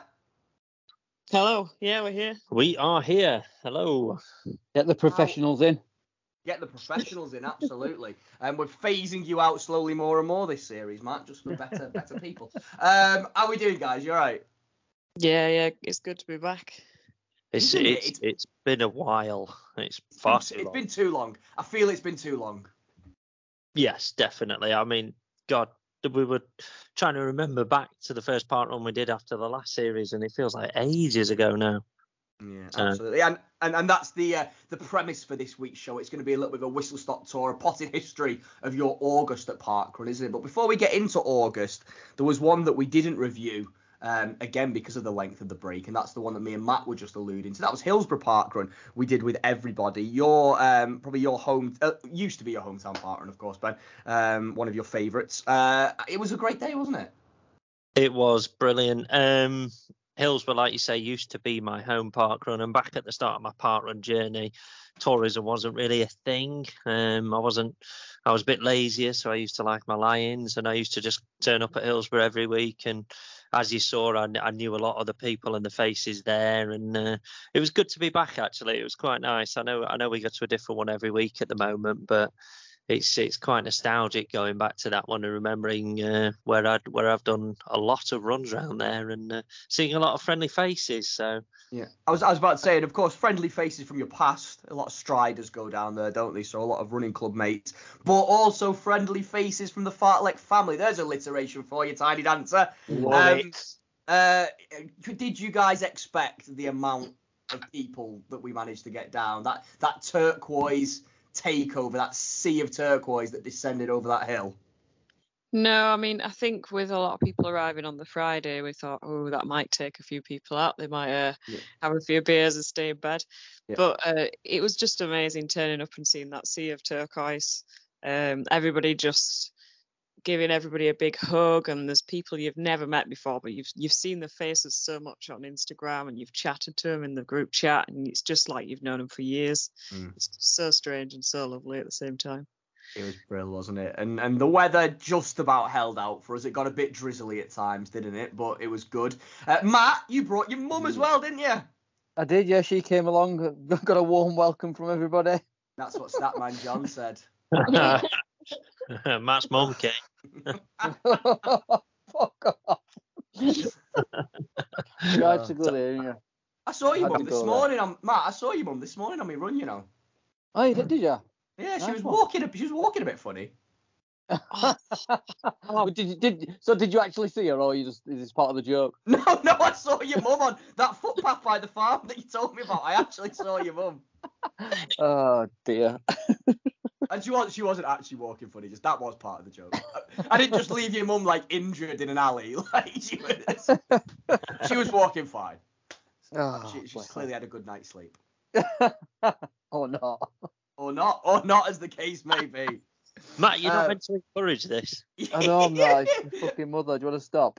I, I think that Matt sometimes forgets that we're talking about his mum and gets carried away with the joke. Then he's like, "Oh, hang on, that's my mother," Your mum. which is also which is also going on a t-shirt. No, we will we will leave that. We'll put that one to bed for now until next week. Um, but yeah, Hillsborough was amazing. What a great experience. Thank you so much to everybody who came. Um, great experience start to finish. Those who volunteered, some of us volunteered, I volunteered, people ran together. It was nice to see a lot of people. Some people went for some fast ones. I think uh, good old Doug Witness, Darren, he was going out, seeing it, see, testing himself on the course. Some people just ran and had chatty, chatty runs in twos and threes and fours. Um, it was great, wasn't it? We all stayed at the end. Um, uh, clapped a young lady through doing her first park run in a long time. It was it was just a great experience. I think I really really enjoyed it. Yeah, brilliant. It was like you say, it was great to see so many people just clumping together and running together and having a good laugh. And there were lots of pictures because uh, Carol was there with a camera, and it made for some great pictures seeing the little groups of turquoise just cropping up all the time. And it's a lovely course and nice new paths at Hillsborough, and they've they've changed the course from when I used to run it regularly as well. And I think it's a little bit faster now. Mm. Uh, it still stinks in the area because of a Oh, football team that's very local Uh, but, but we can deal with that. We can deal with that. Um, but yeah, no, we, we loved it, and we got a great photo at the end, and uh, it was it was like like Em said, and you've said, it was great to see some people there that you'd never seen before, Mm. um, who just turned up and decided they were going to come to Hillsborough Park, running a horrible part of Sheffield on a Saturday morning just to meet us friendly people. So You said Absolutely. beautiful wrong. Oh, don't start. I am beautiful, yes, but the area is Anyway, moving on, and we have to do so swiftly because I could wax lyrical about that weekend all day if I had the opportunity. Mm. Uh, maybe maybe it's for another episode, but um, we've got a lot to get to. You guys have been rocking the parkrun tourism week in week out. Um, so we're bringing the segment back. It's one of my favourites. Um, but this week and this week only, we're not just honing in on one parkrun, are we, guys? We're gonna take a whistle stop tour around Ben and Emma's August of parkrun excitement. Mm. What a busy month it was. A busy, busy month. So, so the first one we went to after the last uh, episode was Bramshall Park Run. Bramshall Park Park Run, I think it is, um, which is down in Uttoxeter. Um, quite a new event and lovely little event. It's it's on a mixture of gravel, grass, and tarmac. Um, it's really thin paths in places, three laps. Um, quite, like I say, quite tight. And they, they warned us about a, um, what did they call it? A spicy hill? Fruity or a spicy hill, but Fruity or. I mean, it wasn't a hill. no, it was it was literally about 20 meters of mild incline, but apparently that's a hill in Uttoxeter, so so we laughed at it, but but yeah, we had a we had a great run round and uh, we we met some familiar faces. Yeah, uh, Mark Crawford came down to see us. Uh, his Lovely. gym was conveniently right next to the park run, so we were bugging him while through the window while he was on the treadmill. Good. He came down to do the park run as well, and then we finally met the Cheshire runners, Nathan and Alice, who are both um, just as obsessed with park run tourism as we are. Um, so that was lovely. Uh, I had a run around with Nathan. Um, this was just before their wedding, so they're getting really excited for the wedding. And Ben was very impressed by Alice because she really wanted to get the palindrome challenge, which is where you've got to get, say, like 32, 23. Uh, so at the end of her run, she decided to stop and walk through the finish. She did, didn't she? what a what a, what a very Ben. I was gonna say, gonna say Ben weak at the knees with behaviour like that. Um, so but- ris- it's so risky because I tried it as well because I, I I tried to stop and get a stopwatch, and I missed out by one second because of them pressing the timer. So it's never your fault, is it? you're them, who knows? But she risked it and she got it. So fair play to her. Hey, Um, hey, before, before we move on past the, that very apt point, guys, a bit of an exclusive. Did you know? Well, if you don't know, I'm going to tell you. At some point this series, uh, give you a, a worldwide exclusive. The uh, the Cheshire Runner is going to come on and be guest on the podcast. Ah, lovely. Oh, I was wow. hoping they'd be on at some point. There we go. Nice, nice. That'll be good. That'll be. It'll be interesting to hear about their honeymoon where they've just been on, uh, Yeah. traveling around Hawaii and San Francisco, and they went wow. somewhere else as well. I can't remember, but they got an international park running as well, of course. So, Absolutely. Almost, almost as uh, as nuts on it as you two are, aren't they? well, talking about that, we met a very interesting guy at Bramshall Road. Uh, Yeah, because Ben was uh, barcode scanning and then token sorting because he Mhm. wanted token sorting. And I got chatting to a couple of tourists, and there was a guy who'd done 304 different events, different venues. Wow. Amazing. That's incredible. I mean, we're very, very jealous, but we'll get there one day. But Mm. He was uh, it was a very excitable man, and uh, him and his friend, and uh, yeah, they, they loved talking about it, didn't they? What was their favourite one? Well, he picked a really random place because we said, "Oh yeah, Fountains Abbey. You know, it's really scenic." And he says, "Oh, I like the ones that are just like in middle of a council estate, and you're running around, running around a Safeways car park or something. It's just got a special bit of charm to it." It's like, I don't think I'll ever get to that point. makes makes you run faster, I suppose. He's he's clearly forgotten about it, but uh, forgotten about the good ones with the bad ones. But uh, but yeah, so Bramshall Road was a cracking park run. You're in Uttoxeter. We took a quick drive into the town centre and we found a, a lovely little cafe and had a massive full English breakfast, which was dirt cheap. So uh, and the markets were on as well, and we had a good little look down the markets. Didn't buy anything, resisted. Mm. But lovely lovely place down in Uttoxeter. There you go. There you go. Where did you go next? So that was week one. Week two, Hillsborough. We've just covered. Yes. That was that one. So then on to week three, which was Glossop. Oh. Glossop. Not a million miles away, is it? No. It's just, just over the uh, Snake Pass or the Woodhead Pass, whichever way you go from Sheffield. Um, right in the middle of the Pennines. And again, lovely, really, really nice. I'd kind of, I'd heard other people do it, had done this one before, and I heard like trail and hills, and I thought, don't know if I really want to be doing that one yet. Mm. But we decided we thought we'd go for it, and yeah, no, it was it was beautiful. It was it was tarmac and it was trail. Um, the trail bits were quite interesting. They were well, there was one that was a really like quite a medium-sized incline, and it was had big stones sticking out of it, so foot placement was very much uh, required to make sure you didn't trip. And um, the other one had tree roots everywhere, but but the course itself was was lovely. Was it three laps? It was three laps, wasn't it?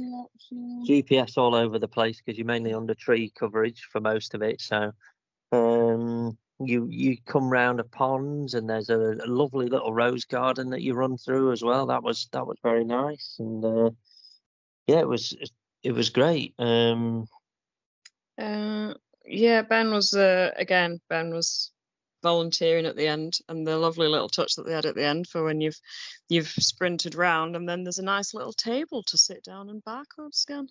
Oh, there you go. I don't know why they've not got more. Do you know what? Junior park runs tend to have a table for barcode scanning. I've been to a fair few juniors where where we, uh, I think I volunteered at Clitheroe, um, down at Heaver Tree in Exeter, Heavitree, sorry, and and they and yeah, tables that just makes sense. Just sit down. It's you don't have to be vertical to barcode scan, do you? No, it was great. I uh, I got to have a nice little little easy kind of run round, and then I got to sit down at the end of it and just scan barcodes. It was it was brilliant. And uh, but to be fair, there were only two of us, and at one point about 50 people came through the finish at the same time, so it was pretty chaotic. Putting So- it to task, you high vis hero. Ah, I was bam, bam, bam. You know me, quick, quick on the draw. um, Yeah. That's Uh, she but- said. We we can ask Oh, it. here he is. Here he is. We can ask. Don't- Put Emma on the spot. Give us an average time, Emma. anyway, moving on. Um, lovely, lovely team of volunteers there, and and the run director. We turned up, and, and there was me again. Like as I do with all park runs we go to, we look for a purple sign straight away. I want to be seeing this as I'm walking to it or driving in there, and um, I'll tell you, I, I do get quite excited. Normally, before we've pulled up, we can see it, or as soon as we walk around a corner, I'm like, purple sign. Um, but but we got like a kid at fucking Christmas. Santa. Yeah, kind of, yeah. Um, but we turned up Glossop and it wasn't out. So I, I, as we're approaching the little team of volunteers and they're all stood around talking, and uh, I said to the run director, I could see it in the cupboard at the back, and uh, I was like, "Excuse me, um, any chance we can have that purple sign out?" Um and you know what? She was, she was like, "Yeah, of course you can." She was dead excited about getting it out, and uh, I thought that was brilliant. I thought I thought that was great because obviously some run directors don't get all their signs out, and uh, Oh yeah, we don't we, we, we don't we don't talk about those though, do we, Ben? No, no, no, no, because if if I ever come Yeah, we across- do. We name and shame them. Yeah, and, yeah, and then Ben ends up Ben, ben ends up having to make donations to charity on the back of it. So. Yeah, all right, fair.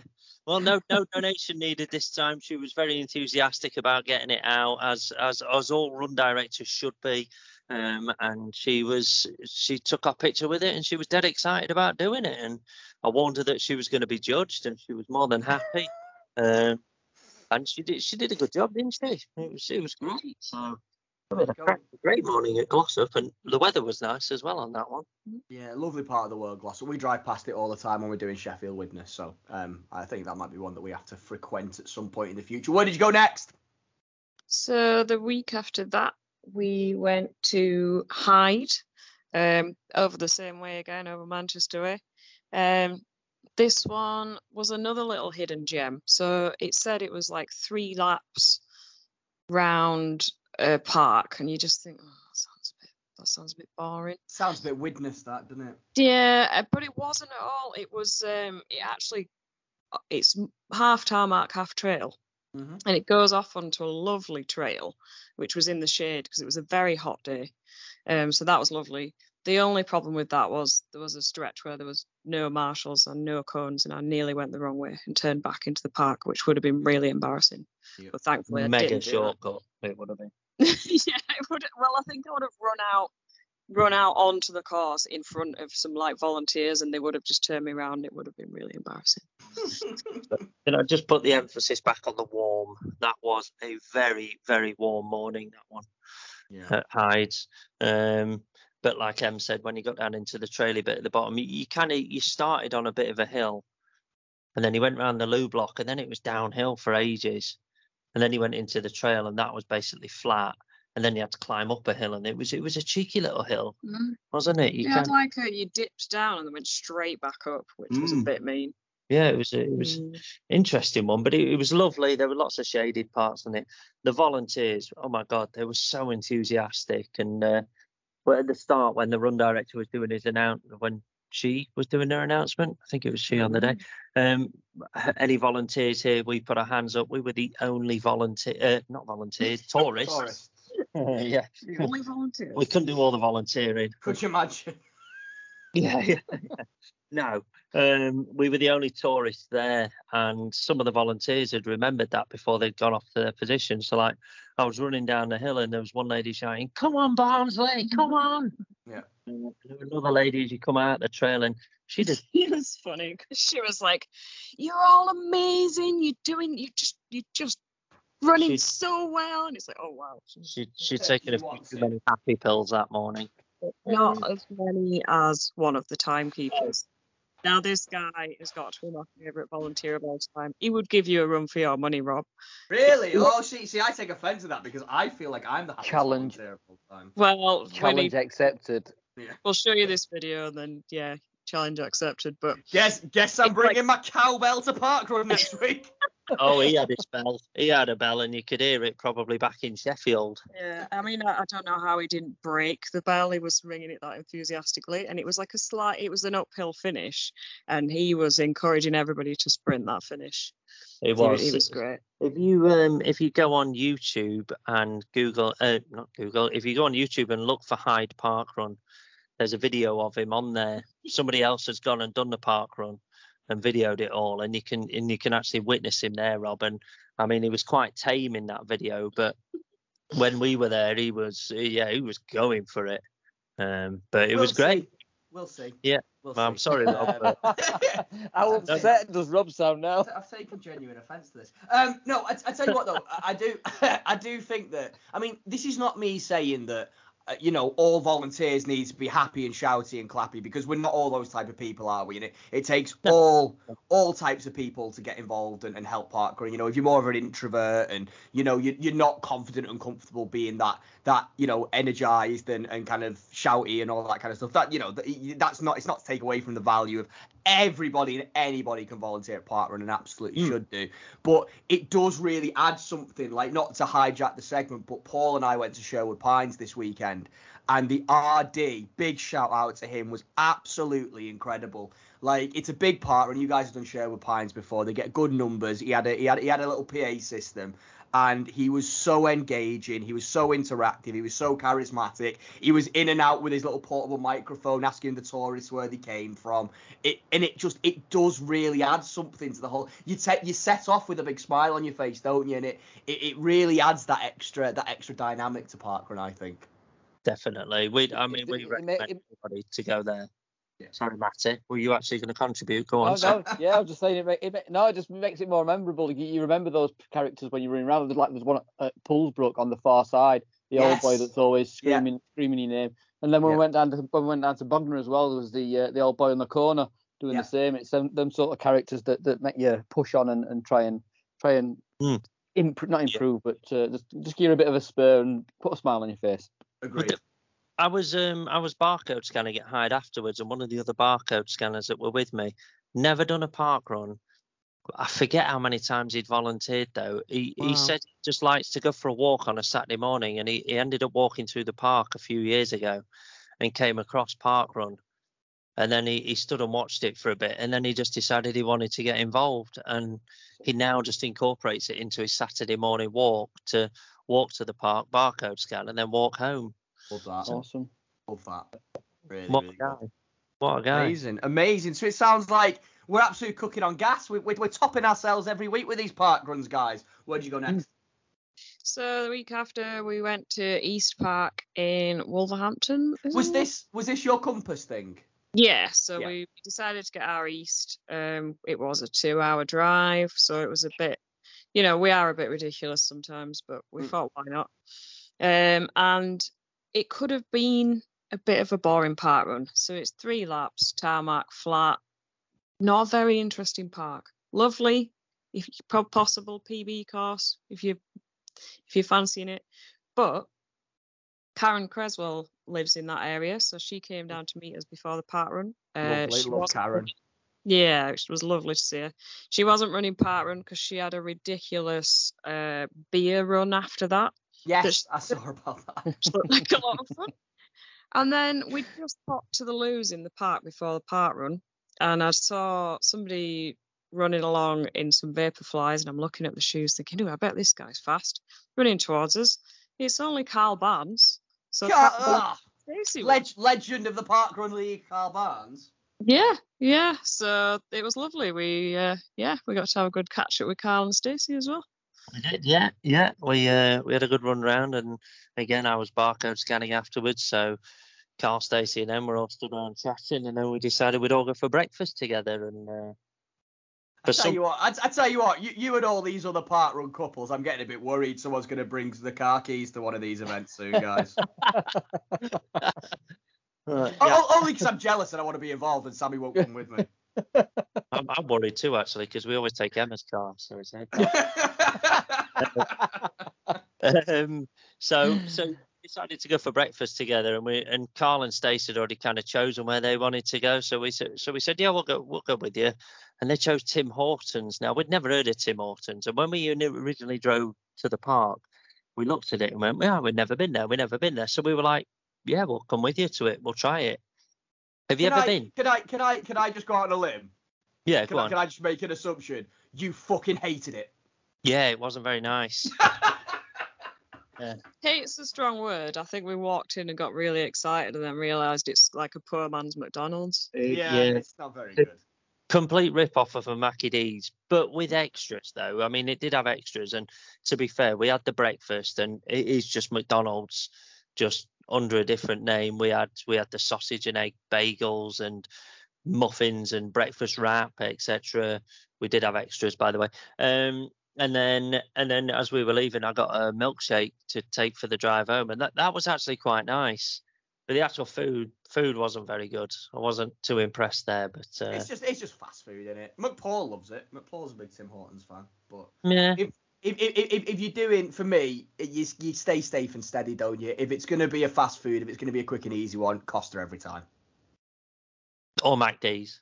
Or Mackie D's. Can't go wrong with a Mac with Yeah. the golden arches. But yeah, so that was East Park. Like Em said, nothing much to say about it. The Mhm. flats, well, it was kind of flat. One side was so it was Widnes style. Yeah, I thought it was Yeah, little climb, but you get it back. Yeah, absolutely. Um, but yeah, another lovely sunny day, and uh, like Em said, two-hour drive. But we had time that Saturday. The, the previous Saturday, we were in a bit of a rush. That's why we went to Hyde again because it was it wasn't too far away. So yeah, East Park, big journey, but but we needed it for the compass. And while we were sat in Tim Hortons with Carl and Stacey, we were talking about compass, and they were like, "Oh, so what have you got left?" And we were like, "We just need west now." Uh, and I don't, I, I didn't know where many wests were. I knew there was one in South Wales, and so we decided to have a look. And uh, Carl was like, "No, there's one near Hull, Beverley Westwood." So Ah. instantly in our mind, Hull, that's not far away. Let's do that next week. So next week, next week- week's plans are made. Absolutely. So at the weekend just gone, we travelled to Beverley Westwood.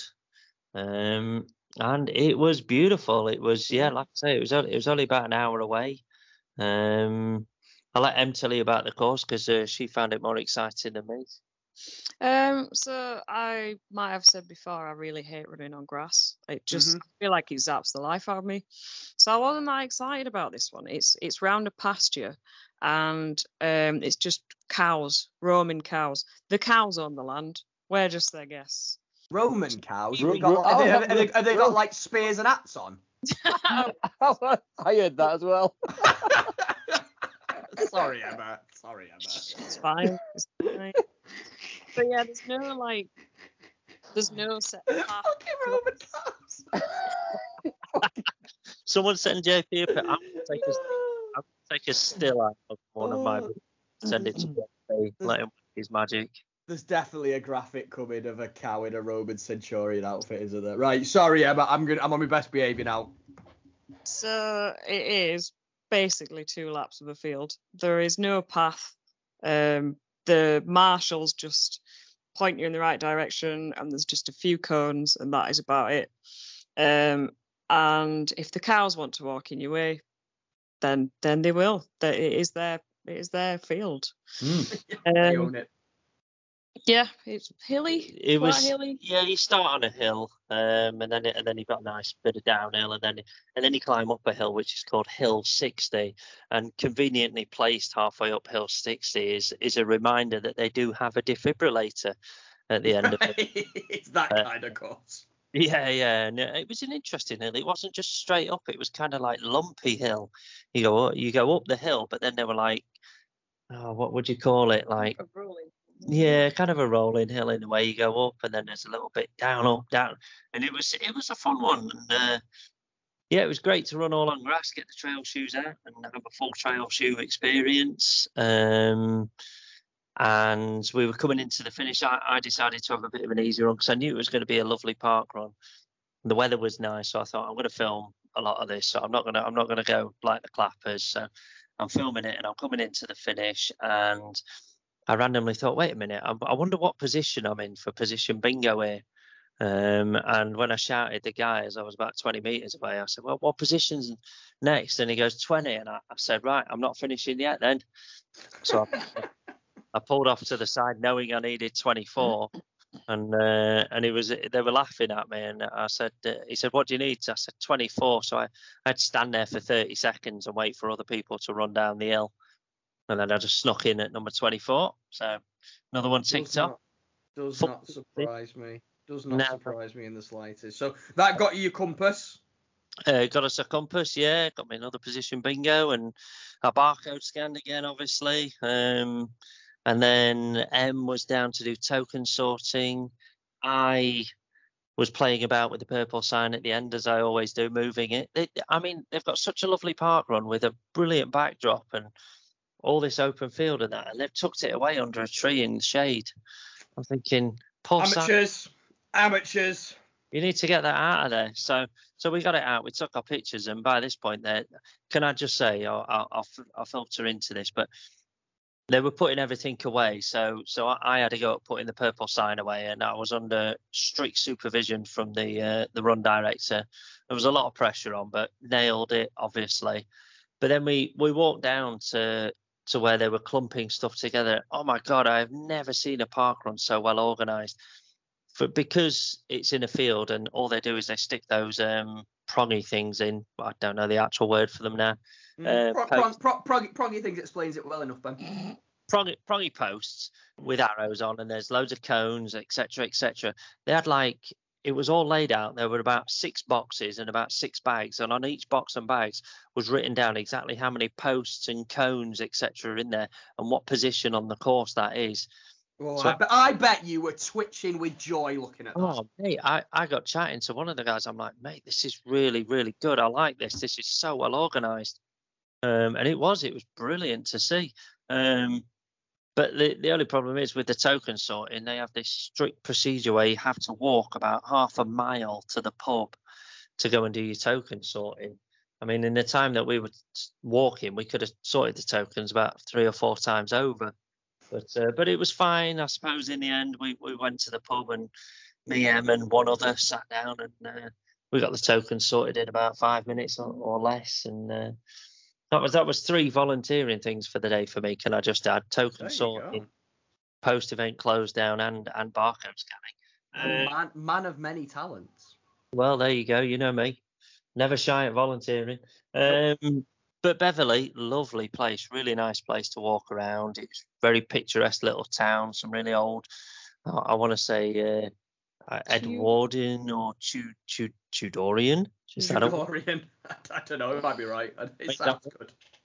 Um, but yeah, lovely place, and uh, it's it was packed, and then we realised why it was packed because the the the pasture that you run on is right next to the race course, horse racing. Got ya.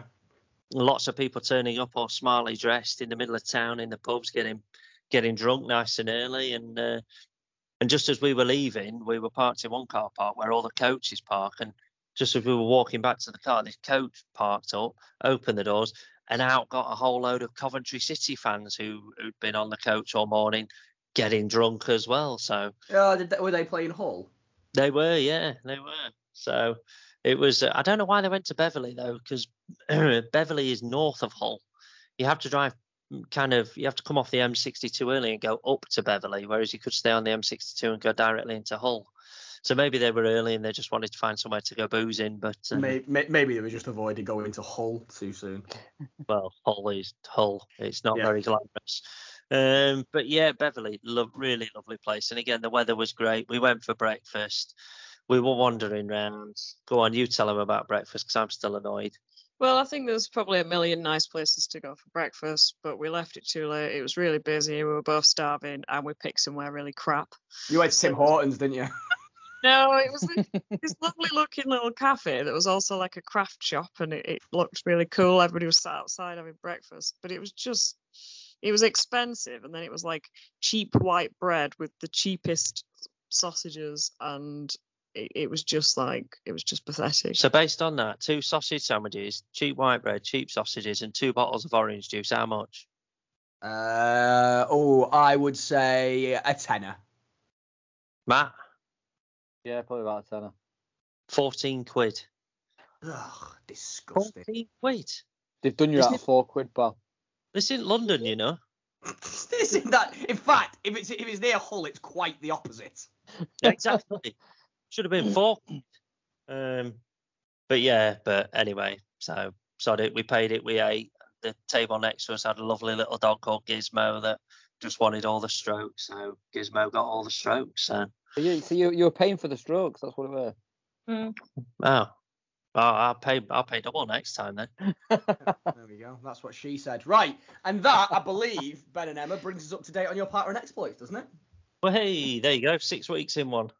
Boom, boom, and uh, we're going to keep doing that through the course of this series. So very, very excited to find out where you go next.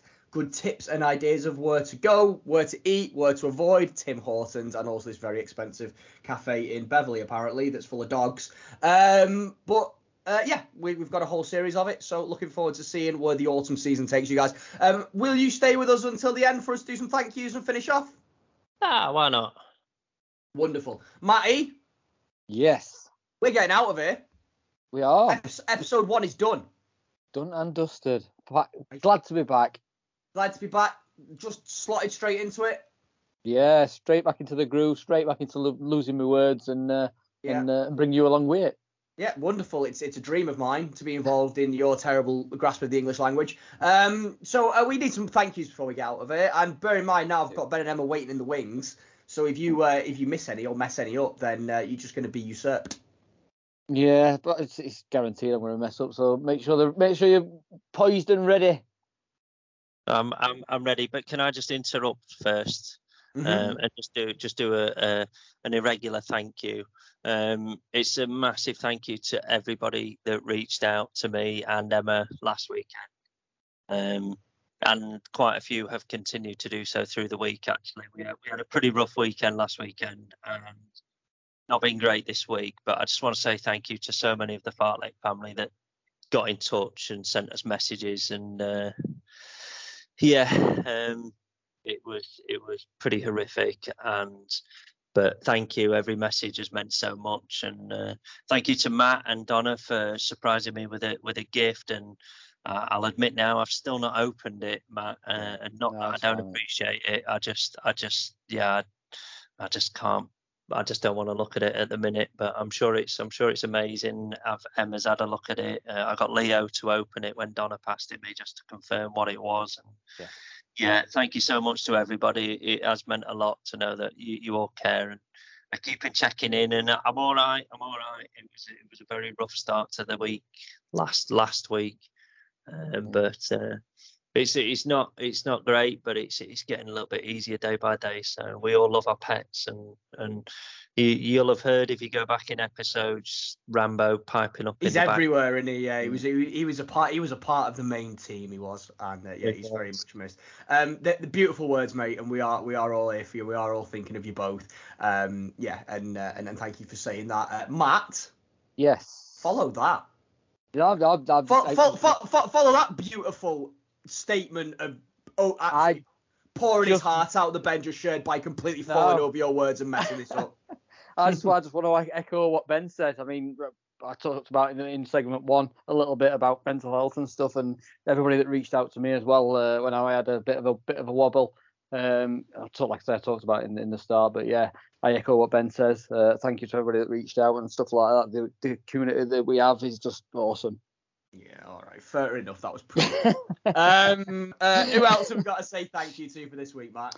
Uh, thank you to Graham Lynn Lee. It's been a while since I've done that, and I got it right. Uh, for the super awesome theme music, as you- always. You have done it 85 times now, Matt, but that's fine. Continue. 85. Oh yeah, the road to 100 continues. The road to 100 continues. uh, thank you to everybody behind the newsletter. So we've got uh, Claire Forsyth, uh, Jamie Denham, Nick Finnett, and our very own Paul. Uh, thank you to Ben and Emma for joining us as always. Thank you to you for being the host that you are. Hostess with hostess with the mostess. I No. am the hostess with the mostess. Yeah, host with the most. yeah, Oh, I'll take that's- either, to be honest. That's what that's what you said. have, you, have you seen me? Have you seen me in a dress? I, I can do either. Continue. uh, is there any more thank yous? You got to thank Thank Statman you. John for his amazing advert. No, you can, you can piss off. Jack. Don't forget Jack and Jake. Thanks for yeah, Jack. For, oh, all right, Ben. It's first you. Let me try and get through it first. He is he, he is right. It is like a common like JP's genuinely upset that you forget him every week. So Ben is helping you here. Thank you, JP. Thank you, and, and thank you what, to the Fartlek what what are you thanking JP for for, Matt? editing. JP doesn't edit the podcast, you moron. That's Jack. Jack Pen. Jack Penfold. I thought I'm thinking Jack Penfold. Oh my god. Oh. so so Oh, even when shit. prompted, you've forgotten about JP again. Yeah, yeah. Thank you for JP for. Uh, No, for- shut up. You're done. Ben, will you thank JP, please? Yeah, JP, thank you for uh, organising the guests and getting them on. I mean, uh, I've, I know quite a lot of the lineup for this year. He's doing a great job behind the scenes. So thank you, JP. Rafted this year. He has absolutely invaluable work he's done. Um, d- I tell you what, chaps and chapettes, do you want to know who's on the show next week? Yes, yes, we do. It would be very difficult to top Neil Marshall, wouldn't it? So we've gone completely in the other direction. We've gone for someone who has got a very, very big presence on the old social media. She is on the journey to try and get Boston qualifying time, a very experienced marathon runner. Um, she's a big, big part of the online running community. We have got the runner beans herself. Uh, we've got Charlie Watson on next week. Very good, very good. Yeah, another one to look forward to. Yeah, absolutely. Really good chat. Already recorded. She's really nice. She's got loads about her. Really good journey and story so far, and lots and lots of good advice um, in terms of uh, she's a dietitian in her role, so she uh, a lot about nutrition and things runs into her running journey and the story she tells. So very very excited to share that with everybody. Um, anything else to cover before we get going, Matt? Uh, I think that's about it. Just the website details and all that sort of good stuff. Oh yes, where can people? Emma, let's put you on the spot. Emma. Oh, where can people find us if they want to find out more? Uh, Instagram, Facebook, YouTube, Twitter, and we of course have our own website. Which is Like, is it whatthefartlek.com or what the fartlek? It is no, it's it's what fartlek.com. Well done, Matt doesn't know that, so that's amazing. Yeah. Good. way. Did you miss anything, Matt? Of course, you can Uh, listen on Spotify, Apple Music, any oh, other oh, music oh, providers. He's never done that. To be fair, I've You've never done said that. You've never said that. If She's- you guys on TikTok, No. What's yeah. Matt? Matt, what's the email address if people want to drop us an email the old-fashioned way? what the fartlek podcast at gmail.com. Yeah, that was pretty good. Fair enough. we'll, we'll, we'll, we'll let you off with that one. Uh, right, you've all done a sterling job, guys. It's been wonderful to see you. It's been wonderful to hang out with you. It's wonderful to talk to you all. Uh, and um, that goes for all of you out there in podcast land as well, our Fartlek family. Thank you for sticking with us over the course of the last five months. Uh, thank you for uh, for all the lovely messages, sharing the post when we've been saying we've been coming back, coming to the Fartlek family meetup. Uh, you make this whole thing possible, and we love you very much. So a big, big thank you to you to finish this off, guys. I think we're about done for the week. Uh, ben, Emma, if people want to give you a follow on the old social media on Instagram, where can they find you? Mine is at EmmaJJ85. Very good. And mine is at Sheffield underscore Strider. Or sexy underscore Strider if you want a bit of the blue content. If you want to find somebody else, then Yeah, I've, I've never. but I might have a quick look actually. Just see. Poor Paul Locke's been chatting to him for months. Uh, Matt, where can people find you? at Matty Owls. and I'm our little runner boy Rob. Listen, guys, it's been an absolute pleasure. It's been a joy. We're glad to be back. The road to 100 is well underway. As always, may your runs this week be wonderful. Continue to be excellent to each other. Be kind or find somewhere else to exist. And we will see you on the flip flop next week. I'm very excited to see if Matt's going to get the last word in this week because Ben's still on the show. Leave you to it, boys. No, what he's going to do is kakar, hasn't he? Yeah. So he's going to get the last word. Unless you unless you want a caca, Ben. Nope. No, fair enough. Go on, Matt. Degrade I'll- yourself. Degrade yourself in front of everybody, and you'll win. It, it's not going to be a caca. It's going to be a What's- moo. Was that you being a Roman cow? I, th- I think we all need to move together, to be honest. okay, all right, guys. Everyone, do your best impression of a Roman cow on three. One, two, three. Moo. Hail Caesar. Let's do this. ha ha